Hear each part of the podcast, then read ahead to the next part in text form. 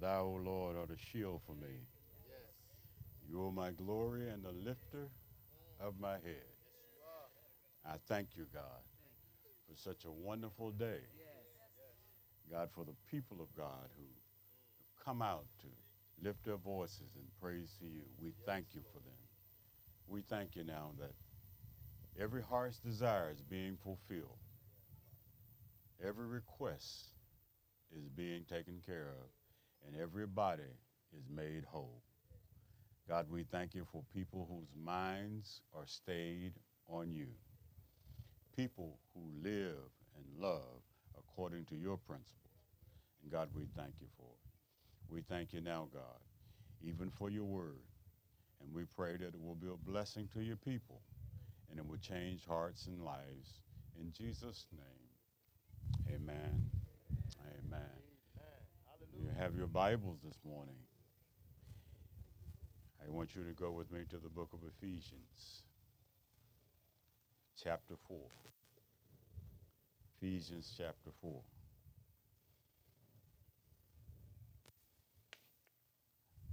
Verse 17 says this, "This I say, and therefore testify," let me get my pages here, "in the Lord, that you should no longer walk as the rest of the Gentiles walk, in the futility of their mind, having their understanding darkened, being alienated from the life of God, because of ignorance that is in them, because of the blindness of their hearts, who being past feeling, have given themselves over to lewdness, to work on all uncleanliness with greediness. But you have not so learned Christ, if indeed you have heard him and have been taught by him, as the truth is in Jesus." I'm going to stop there. I'm not going to talk about putting off and putting on, because I don't think we're going to get that far today. But I want to talk to you on this thought: the believer's new lifestyle. The believer's new lifestyle. Amen. You can be seated. The believer's new. Now that reminds me of when we were in school. They used to have something called compare and contrast. You may remember that. There are some things that you have to compare that are like, and then you have to contrast the things that are different. And what Paul is doing at this point in time is trying to make a clear case for the difference between the believers and unbelievers, those who are in Christ and those who are not. So he calls the difference between the two the difference between Christians and Gentiles. Amen? So he says there are three characteristics that should mark Christianity, and we've been talking about this over the last several weeks. One, he says, is unity. The other is maturity. And then he says morality. Now, if you've been watching the news, you know there's a lot to say about morality and the church in the last few days. But one of the things that we know is whenever there's a breach of morality, it's always very visible and everybody knows about it. In other words, it makes the news. The Bible also teaches us that when it comes to maturity, we know that maturity is gradual and it's not always seen. It's a process. Amen? But then he says that when it comes to unity, most of the time unity is only overt when we see people leave the church. In other words, when it comes to dealing with unity, we don't know that people are not united until they decide to separate. Now, that was worthy of a lot more amens than that. Amen. Think about all your friends that are not here. Unless you were one of those people who knew they were going to leave and didn't tell anybody.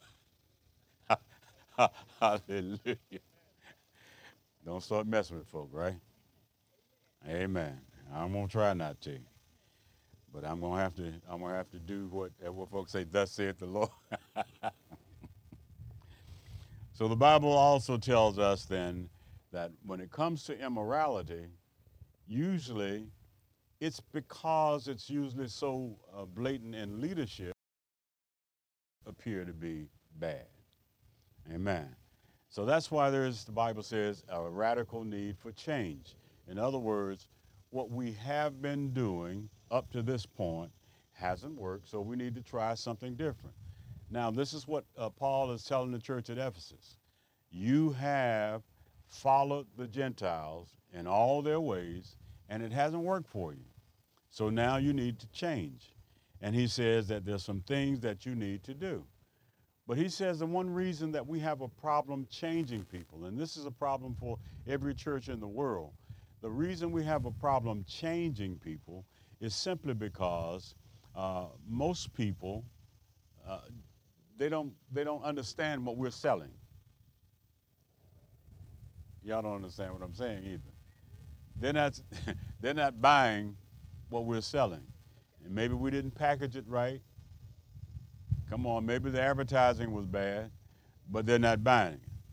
So he says there's several reasons for this, and I'm going to give you three of them. First, people simply have a lack of perceptiveness. In other words, when it comes to the Word of God, people don't receive the Word easily because they don't understand it. So a second reason that people have a hard time receiving the Word is because there is satanic oppression. Whenever there's opposition to the Word, it's difficult for people to embrace it. The Bible says this in 2 Corinthians 4:4. It says, whose mind the God of this world has blinded. Satan does not want you to receive the Word, so when people try to witness to you, you always have questions, and sometimes the person who's witnessing doesn't have the right answer. And the third reason is that somewhere in between these two things, not being able to perceive the Word and not being able to receive the Word, there's a third thing, and the Bible says it is the hardened state of mind of the believer. Sometimes the believer's heart is so hard that the Word cannot penetrate it. Somebody said, well, God can do anything. Did you hear about Pharaoh and Moses? So the heart can be hardened so that you can't even receive from God. Amen. So even though this may be a direct work of Satan, the Bible doesn't say that here. It just says that these are the things that make for difficulty in ministering the Word. So he goes on to say this, and here's where we start to contrast. Paul says that the believer's walk should be different than that of the Gentiles. So when he uses the word walk, what he's actually talking about is your lifestyle. Your lifestyle should be distinctively different than that of the people that you are associated with. The Bible says the Christian is not to imitate the life of unsaved people. And this is a problem for even the church, that so many people who follow people who are unsaved. They're good people, nice people. Now I'm hearing the president in my head.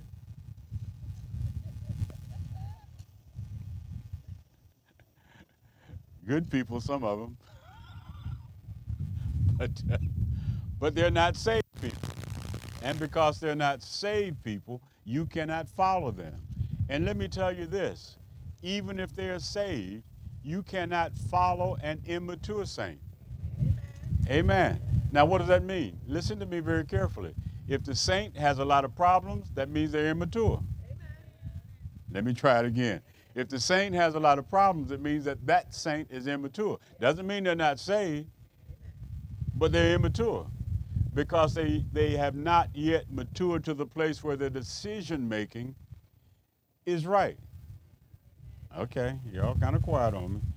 So when he says that your walk should be comparable to what he says in the first verse of chapter 4, he says this. Look at what he says in 4:1.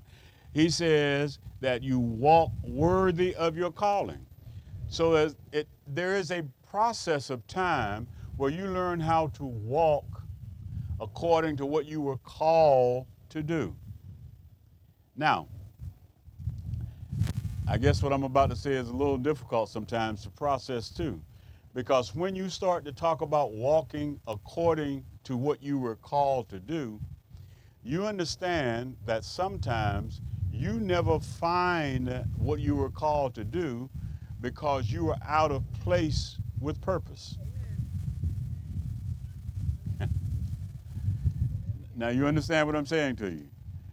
Purpose is only found in the church. So if you're out of place in church, you're out of place with your purpose, and you never discover it. Now, you may be good at some things, watch this, and you may be successful in some things, but you may not be successful in your calling. You might be the best lawyer and still be the worst Christian. All right, let me move on. All right, the Lord has something to say.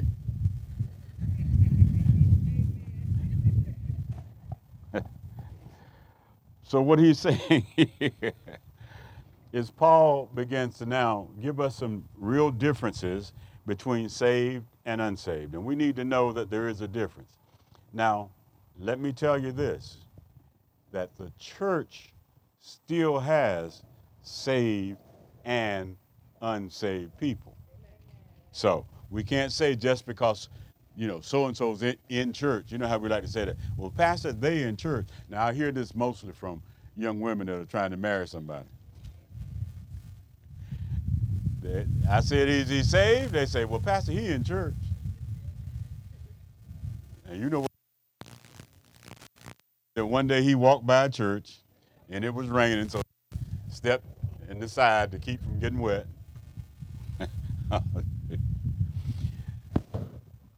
But because we are part of the body of Christ, the Bible says, and we are part of the body of Christ, and we have been spiritually gifted by the Holy Spirit, and we all have received gifts. We talked about that last week. And the Bible says, because we have been edified by others, and we talked about that last week, that we should not walk as the rest of the Gentiles in an ungodly and unregenerate pagan lifestyle. Now, 1 Thessalonians chapter 4 and verse 5, and pull these scriptures up, they don't fly away. 1 Thessalonians says this in verse 4 and verse chapter 4 and verse 5. It says, not in passion of lust, like Gentiles who do not know God. Amen. Is that in your Bible? It says Gentiles don't know God. Amen. So the Bible says that these people actively reject the knowledge of God. What do you mean reject? Well, 1 John 2 and 6 says this. It says, he who says he abides in him ought himself to also walk just as he walked. If you say that you are a believer, you should walk the same way that Christ walked. If you're walking contrary to the word, then you cannot actually qualify yourself as being a believer. Amen? So he goes on to say that the society we live in which is the church, the culture of the church, we should no longer live as Gentiles. We shouldn't act like the world. In other words, we should not be out somewhere partying on Saturday night and then worshiping on Sunday morning. Amen. Even though I know there's a lot of going on this morning right now. Those who can try to get out of bed this morning. Amen. Isn't it amazing that even in the midst of a pandemic that people can still find a way to party? Now, you know how hard you have to work to find a group of people that's just as crazy as you? Huh? Well, let's see if we can go out and flirt with death tonight. You with me? So the Bible says that in verses 17 through 19 of chapter 4, the Bible talks about the ungodly lifestyles. Now, these are the contrasting lifestyles. And we'll get to the comparative lifestyles probably next week. But let's look at four of these things in those three verses. The first thing he says is, unbelievers are intellectually unproductive. Right? Intellectually unproductive. So the Bible says, as far as spiritual and moral issues are concerned, their rational processes are distorted and inadequate. In other words, they can't think a decent thought. Just got the president in my head again. If all you think about is what you can do for you and what you can do to somebody else, rather than what you can do for somebody else, there's a problem with your thought process. Do y'all understand what I'm saying?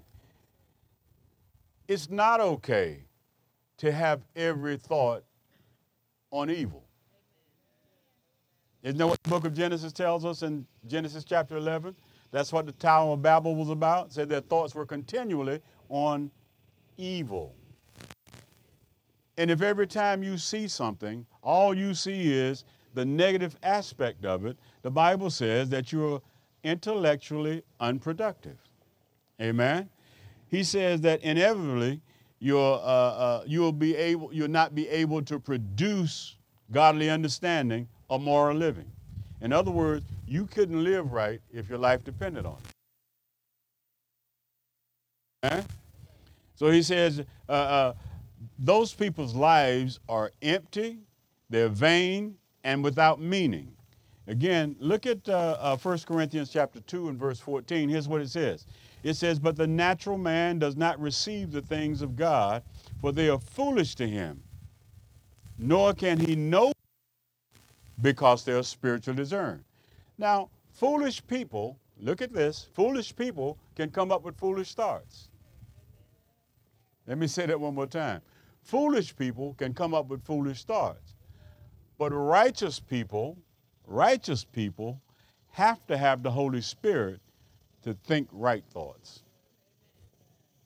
Amen? That's why so many people are, as the Bible says, alienated from the life of God. They don't have any understanding of what it means to be a Christian. Can I tell you that the lifestyle of the Christian is both easy and hard at the same time? What are you trying to do, confuse me? No, listen to me. It's easy if you believe. It's hard if you try to work it on your own. The second thing he says here is that unbelievers are spiritually separated from God. Now, if you're separated from God, you will be ignorant of God's truth. That means that you can't be my friend and not know anything about me. Do we understand? And a lot of people think they're a friend of God. And they talk about, you ever heard people who are blatantly sinful talk about what the Lord showed them? Y'all don't know any of them. Get with me after service. I'll tell you some of them. So the Bible says that they are, listen, willingly in spiritual darkness. They went there on their own because they believed that they were hearing from God, but they had not had a personal experience with God and had not had a lifestyle that reflects that they had a personal relationship with God. In other words, they were never radically saved, but they're still telling you how you want to live based on what they heard from God.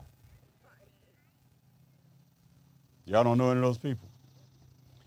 2 Timothy chapter 3 and verse 7. Here's what Timothy says about those people. He says, always learning and never able to come into the knowledge of truth. This is folk that have a great library of books about God. Oh, they can tell you the Genesis and the revelation of God. the Alpha and the Omega. They can tell you everything that pertains to God, but they know him from a book. They don't know him personally. Y'all don't know. Okay. See, I find people all the time that whenever I talk to folk, especially people who call themselves ministers and pastors, they always play stump the pastor. Because they done read the latest book and they're going to tell me what the book says. And my comeback is always, well, what does the Bible say? And most of the time they can't tell you what the Bible says, but the book says. Yeah, okay, Hallelujah. And we'll move on. So the Bible says they're blind or hard like a rock. They have become callous. What does that mean? That means nothing seems to bother them, which brings us to the thing. They are morally insensitive. That means that, okay, let me tell you what that means. That means that there are people in this world who have an issue with a black man being shot in the back 7 times, amen, because police, by their very nature, are violent, but they have no issue with a white man who can take an automatic and walk down the street in front of police after he shoots somebody. That's what you call being morally insensitive. So they continue in their sinful ways. They go on just like nothing's ever happened. And they become more apathetic about what they think is morally right. In other words, they say, well, that seems right to me. I mean, the other guy was black. He must have done something. Okay, y'all don't want me to be political today, do you? If you don't respond, I'm going to go deeper.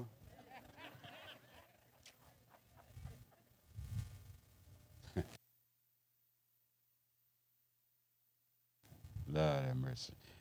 Yep.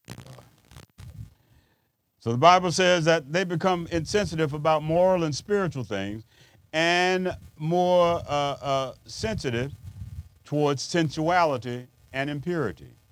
Now, that's why you can get, and here we go, a certain preacher that can have I don't know what kind of affair you call that he had. I don't know. A strange relationship. And yet people still can defend that kind of behavior. Amen. So the fourth thing the Bible says, well, before I go to that, look at Romans chapter 1, verse 32. The Bible says, who knowing the righteous judgment of God, that those who practice such things are deserving of death. Not only do the same, but they approve of those who practice them. Now, this is the day we're living in now. People approve of things that they know is wrong. And I'm telling you, for the church, that is wrong. The church cannot condone wrong, and it cannot condone immorality, and it certainly it cannot condone violence against its people. Amen. And if we don't stand up, who's going to stand up? Now, let me do one more. I'm going to try to move on. When I hear my president say that the White House is the White House, and that's why he's there and we are not. Oh, nobody else heard that?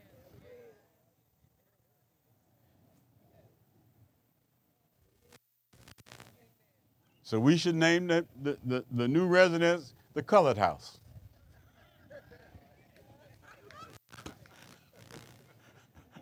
For the multiplicity of ethnic groups.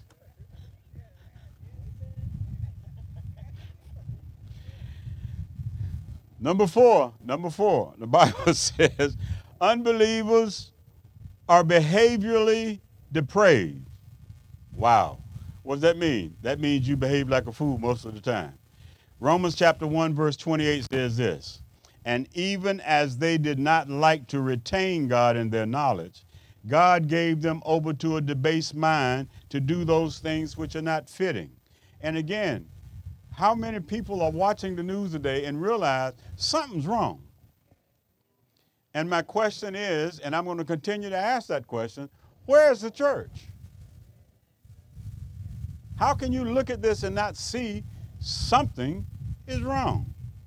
The answer to that is that they're behaviorally depraved. It says they often give intellectual assent to the truth, but it's without any kind of emotion. You know how we do that? We have a fact, but we don't care what goes behind the fact. Okay. Here's a fact, that here's a black man who's paralyzed from the waist down, and he's chained to the bed by his ankle.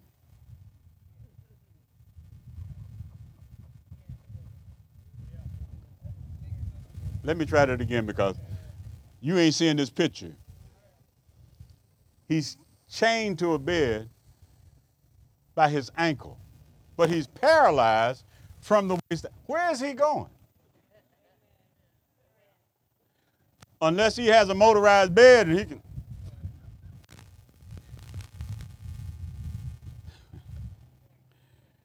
That means that there's a group of people in this country who can say that is intellectually correct. Well, you know, protocol says that if he has committed a crime, that he should be handcuffed because you don't want him to escape.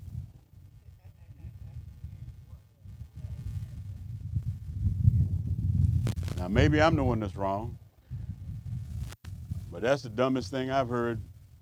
Well, no, it's some dumb stuff I heard this year, so that ain't the dumbest thing I heard all year. Amen, amen. Come on, y'all making me mess up now.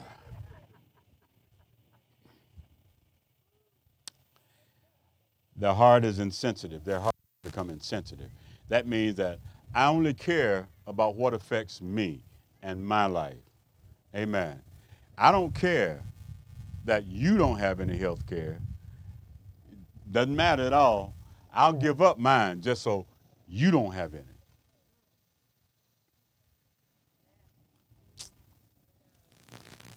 Now, y'all know that most of the people that are fighting for doing away with Obamacare don't have any insurance. And one day they're going to wake up, probably in the hospital, and ask that question, what happened to my insurance?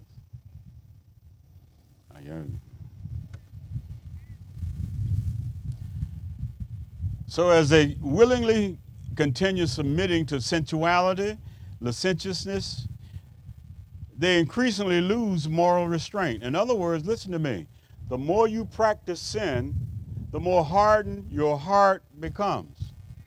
The more you practice sin, the more difficult it is for you to distinguish between what is good and what is evil, because you're now measuring it by your own life experiences. So therefore, if you think it's okay for you, it ought to be right for everybody. Amen? Amen. So there are two things I want you to know. One, the Bible says that impurity is inseparable from greediness. Wait a minute, what did he just say? I said impurity is inseparable from greediness. You're saying that if I'm an immoral person, then I am a greedy person. And he says this, that greediness is a form of idolatry. Okay, y'all didn't see that in the Bible. Well, let me show it to you. Let's go to Ephesians chapter 5 and verse 5. Here's what it says. It says, for you know this, that no fornicator, unclean person, no covetous man, in case you didn't know that's a greedy man, who is an idolater. A greedy man, what? who is an idolater has any inheritance in the kingdom of God. Not enough proof? Colossians chapter 3, verse 5. Therefore, put to death your members which are on the earth, fornication, uncleanness, passion, evil desire, and covetousness, which is idolatry. Are you convinced? So the Bible says that idolatry is a desire to possess more and more than others have, regardless of what you need. Let me try that on the side. Idolatry or covetousness is a desire to possess more than somebody else has, even though you don't need it.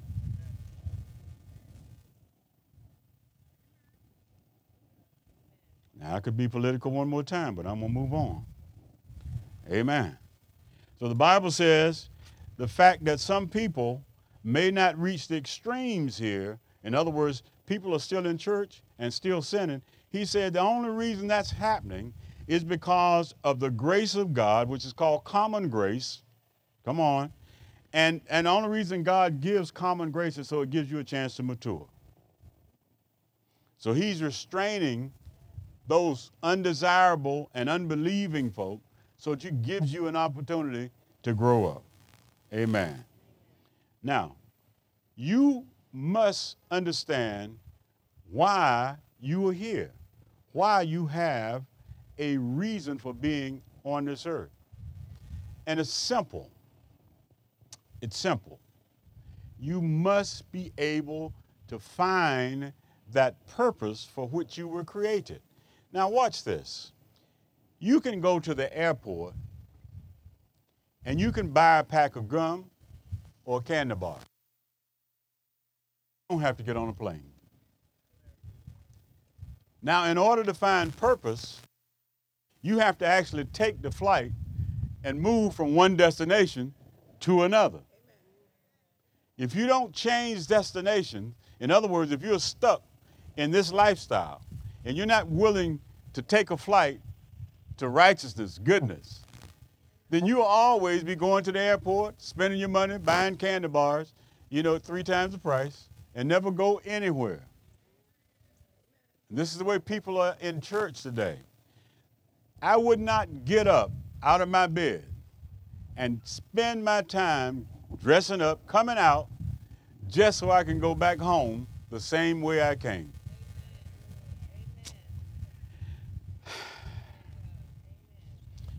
But if your understanding is darkened, you'll sit at the airport watching other people leave and wishing you were on the plane.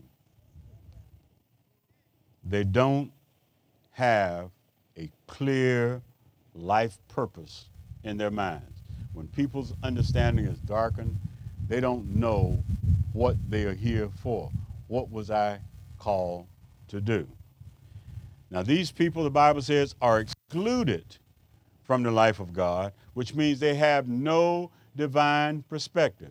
How am I doing on time? Anybody know? I'm about finished, but I just want to make sure. I want to make another point. When you are excluded from the divine perspective, it means that you're not hearing from heaven for your life. How are you going to make it if you can't hear from God for you? Now, have you ever noticed something? Now, this is really good. Now, I'm telling you, as folks say, this is some of my best work now. Listen to me. How is it that people who are living beneath their privilege can always tell you what the Lord has in store for you? It's because they have no divine perspective. Listen, if I'm going to hear from God, the first thing I want to hear from God about is me.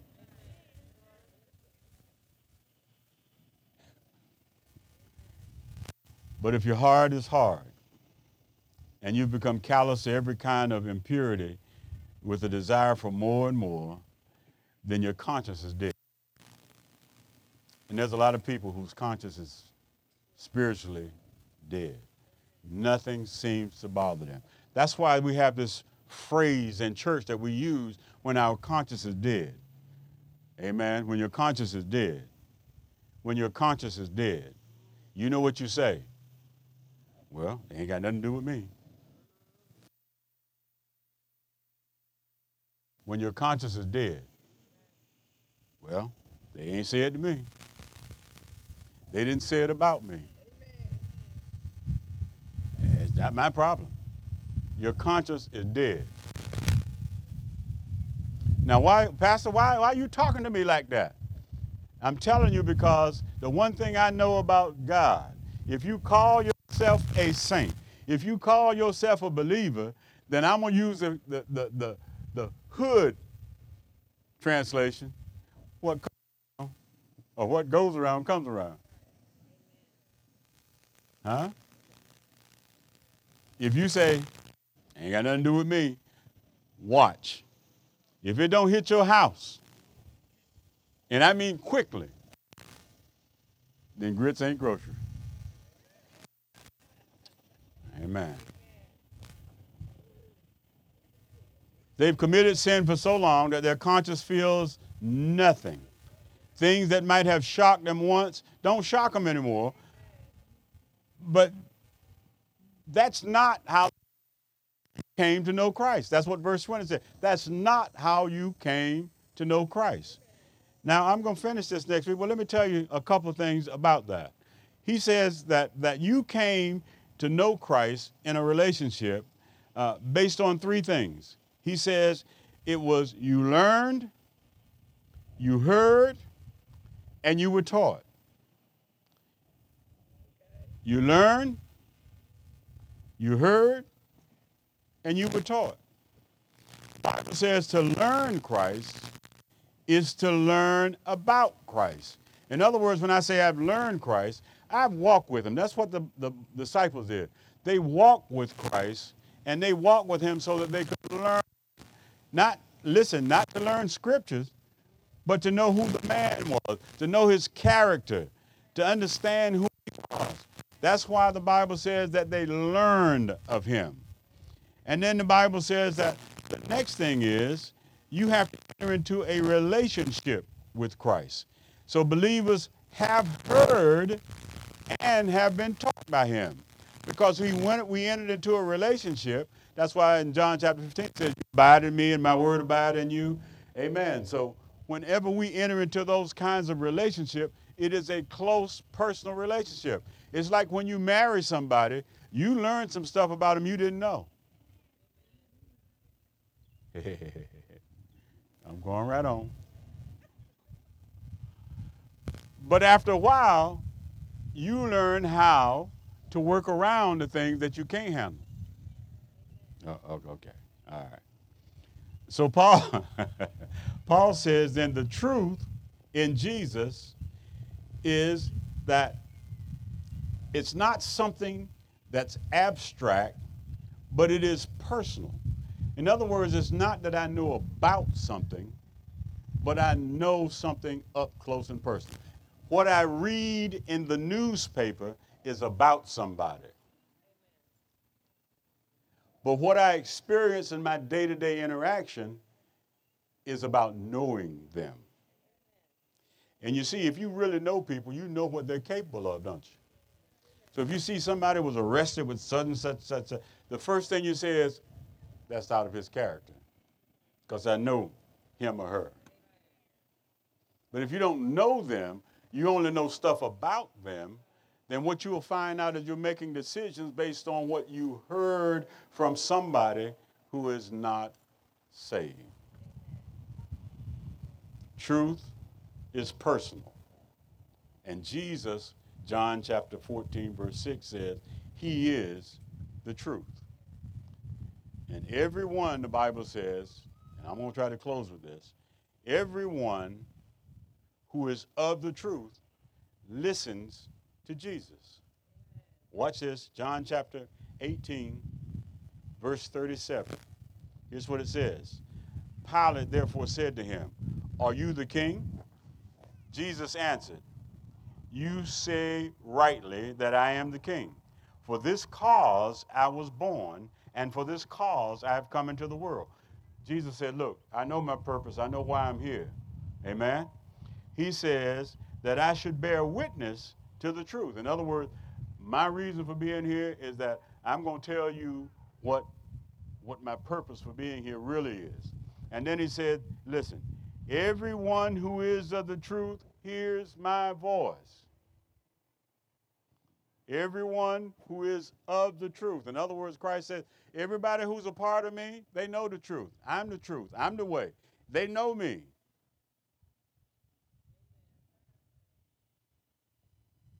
You know, I've had the privilege of living long enough that I can go places, and I say that same thing.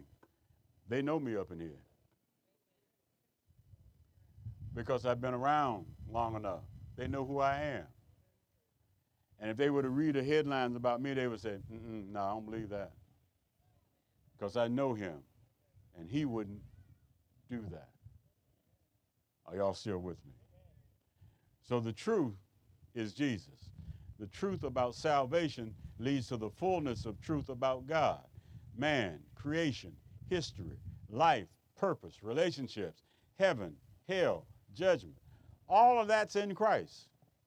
When we learn Christ, we learn all of these things. And the Bible says that everything that's important is in Christ. Amen. Jesus summed this up, and this is where we're going to sum it up. The Bible says in 1 John chapter 5 and verse 20, he says, and we know that the Son of God has come and has given us an understanding. All right, let's do that first part first. He said that the Son of Man, Jesus has come. If he's come into your life, if Jesus has come into your life, the Bible says, he has given you an understanding. Come on, you can't be stupid and be saved. Amen. I don't know, I'm not supposed to use that word. He says that we may know him who is true. We may know him. So he's given us an understanding. So here's what he said. He said, I've come so that you can know me. And then the Bible says when he left us, he sent his Holy Spirit so that we would know him. So it's not like we'll know him occasionally or sometime, but we'll know him in every situation. What would Jesus do? Well, I got the manuscript. I can look it up. Amen? And then the Bible goes on to say, know him who is true, and we are in him who is true. So I'm in Christ. I'm a believer. The Bible goes on to say, in his son Jesus Christ. This is the true God and eternal life. Now watch this. If I know him, listen, if I know him in a personal way, then I have eternal life. Isn't that what salvation really is? It's my personal relationship with Christ. I have that personal relationship with Christ because I know him, because I am in him, because I am him and he is me, and therefore I know that it's not a distant relationship. It's not something that's afar off, but it's something that's close and personal. And whenever I have a need, all I have to do is call him. The same Jesus who said that he would always be there, that he would never leave me nor forsake me, that he would make sure that every need in my life was met. He would also make sure that every prayer that I pray would be heard by the Father. And he said that all I have to do is keep the faith.